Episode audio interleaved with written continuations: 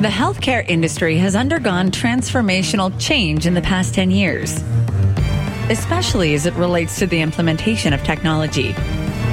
Even so, there's much more to do, and many companies are out there doing it, but you don't know about them.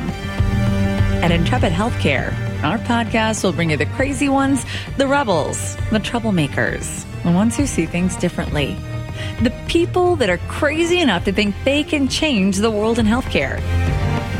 So sit tight and enjoy as we tell the story of another thought leading trailblazer.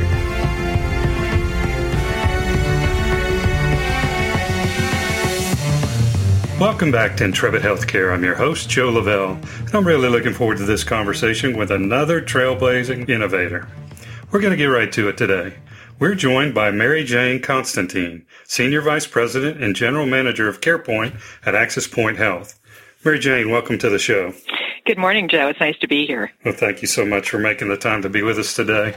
Before we start our discussion, could you take a few minutes and tell the audience about you and your background? Sure. Well, I've been in the managed care industry for more than 25 years and started my career actually with the clinical side in care management, but then moved across different organizations. I've done everything from managed claims to account management, worked with sales. I'm really a generalist. And I've worked both for health plans and with carve out organizations that provide support to members through health plans, such as AxisPoint Health. Perfect. And could you take the next couple of minutes and remind our audience about how you guys serve your customers at AxisPoint Health? We are primarily a care management organization and we focus on providing services to the sick within a given population. We work both with payer organizations such as health plans and state governments, typically with Medicaid programs. We also have a division that provides nurse triage support that's 24-7. Members can call in and get really excellent guidance and advice in terms of the best way to approach symptoms that they're having, recommendations in terms of what to do or, or how or where to seek care. I know it's been an exciting year at AxisPoint Health. Will you catch us up on what has gone on since we spoke with Chris Long last summer and what it means for the company and its future. Sure. Well, we have had a pretty busy year. In the spring, we were acquired by HGS. And HGS is a global business process management organization. They have extensive focus on healthcare and they wanted to strengthen their presence in clinical services. And frankly, we're very happy to have the support of such a large and successful organization behind us in the past few months, we've been getting to know each other better, really understanding the capabilities of each side and how together we can be stronger and present better solutions to serve our clients and serve our customers. And it's been an exciting period for us. Awesome. Thank you for that update. Let's talk about the state of care management. What are the most common barriers that stand in the way of a successful care management program? There are a couple you will hear health plans talk about engagement rates all the time and engagement with members frankly is getting tougher the legislation the TCPA the Telephone Consumer Protection Act does provide some limits on the way in which we can reach out to members. Providers are exempt from this, but health plans are not. And it does mean that we have to be very thoughtful about how we reach out to our members. Things like correcting phone numbers. That's not work that we can do. We may be aware of a better number to reach a member at, but without their permission in advance, we can't do that.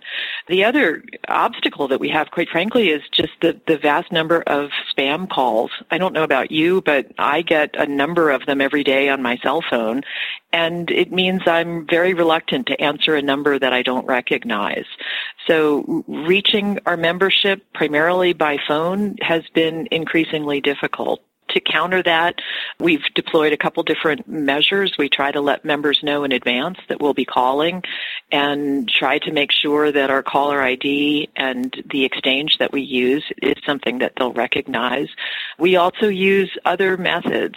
The phone is great but text, email, SMS messaging all play a role in that. But those are all really barriers to improving engagement, and we can only work with people who are engaged with us and interacting with us. I think the other major barrier is the social determinants of health. And you hear a lot about that.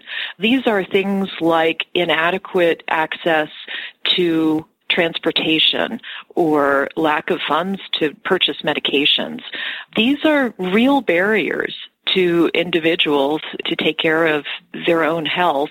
And a lot of the work that we do is focused on helping members remove these barriers so that they can take care of themselves, they can move forward and follow the treatment plan that their provider has recommended.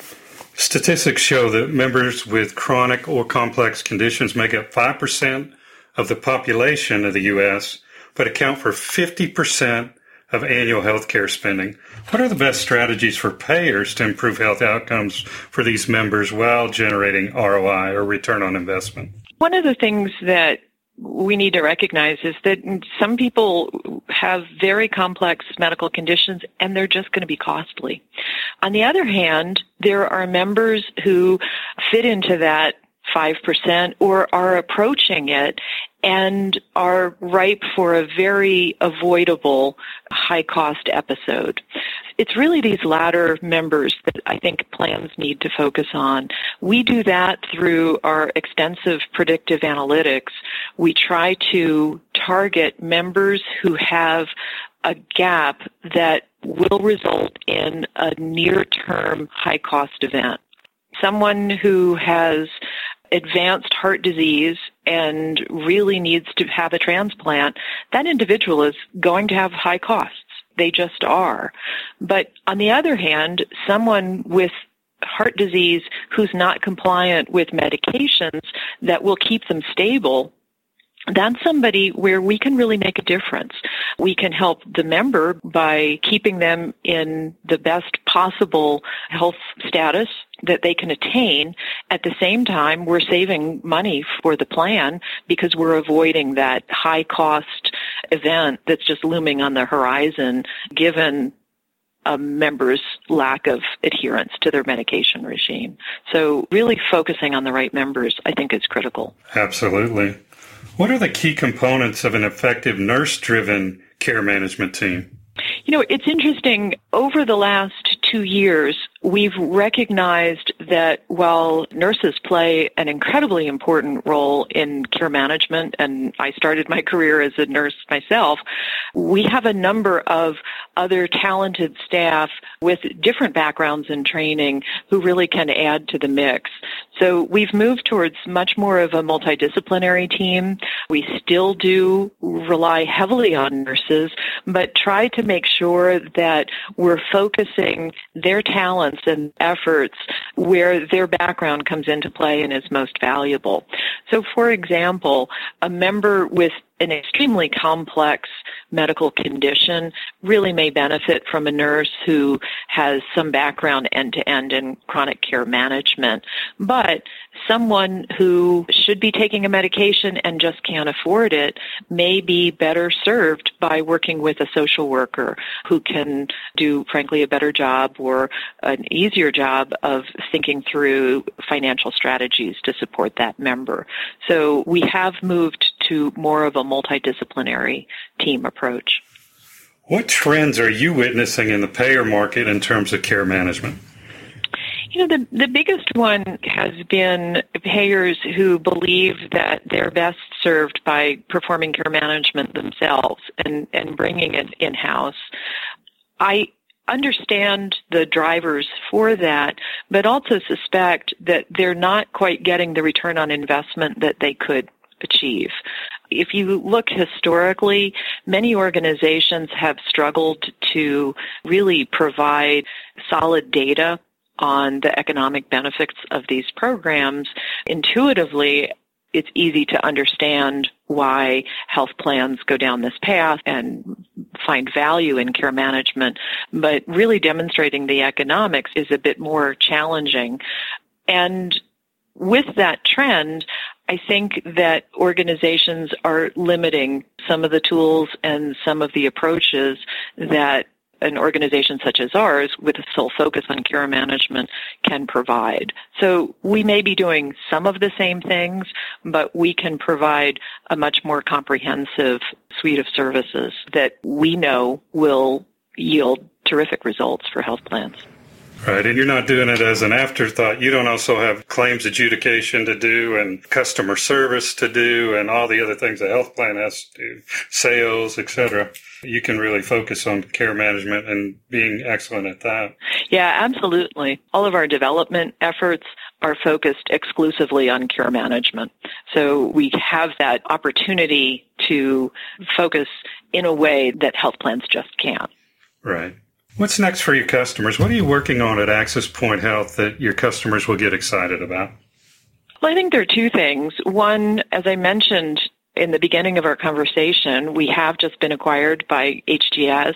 Together, we're looking at what resources we can bring to bear to our clients. One of the things that I'm excited about is it's really expanded the way in which we can offer services. For many of our clients, they really want to have a local presence, and that's great. We can provide that, but we also have clients that have some limitation and to have HGS standing behind us has been terrific. Just as an example, we have a big program in Puerto Rico that we started up at the beginning of the year and, and actually started this before the acquisition. But we have some real physical space limitations in our office space on the island. We're co-located with our client and we needed 50 more staff members. They just couldn't house them through HGS, we were able to set up a terrific program where some of the services are actually provided in Bogota, Colombia. Native Spanish speakers, very well qualified, and it's just been a terrific program. So again, this was something where we were able to expand what we're doing today with a global partner standing behind us. In addition to that, we're really looking at how we can move the programs that we've developed over the last two years forward. We have a couple of programs starting up that are focused specifically on helping health plans improve their stars or their HEDIS scores. And that's an area where we think we really can provide some new tools and techniques to health plans. We look forward to expanding that as well. Awesome. Before we let Mary Jane go, I want to remind everybody to go right now to AxisPoint Health. Bookmark that site, learn about the great things they're doing, keep up with the great things that Mary Jane and her team are doing at AxisPoint Health. Mary Jane, it was so great to have you on the show. Thanks for stopping by and sharing your wisdom with us. It was my pleasure. Thanks so much, Joe. Well, thank you. That wraps up our broadcast. On behalf of our guest, Mary Jane Konstantin, I'm Joe Lavelle, and we'll see you soon on Intrepid Healthcare.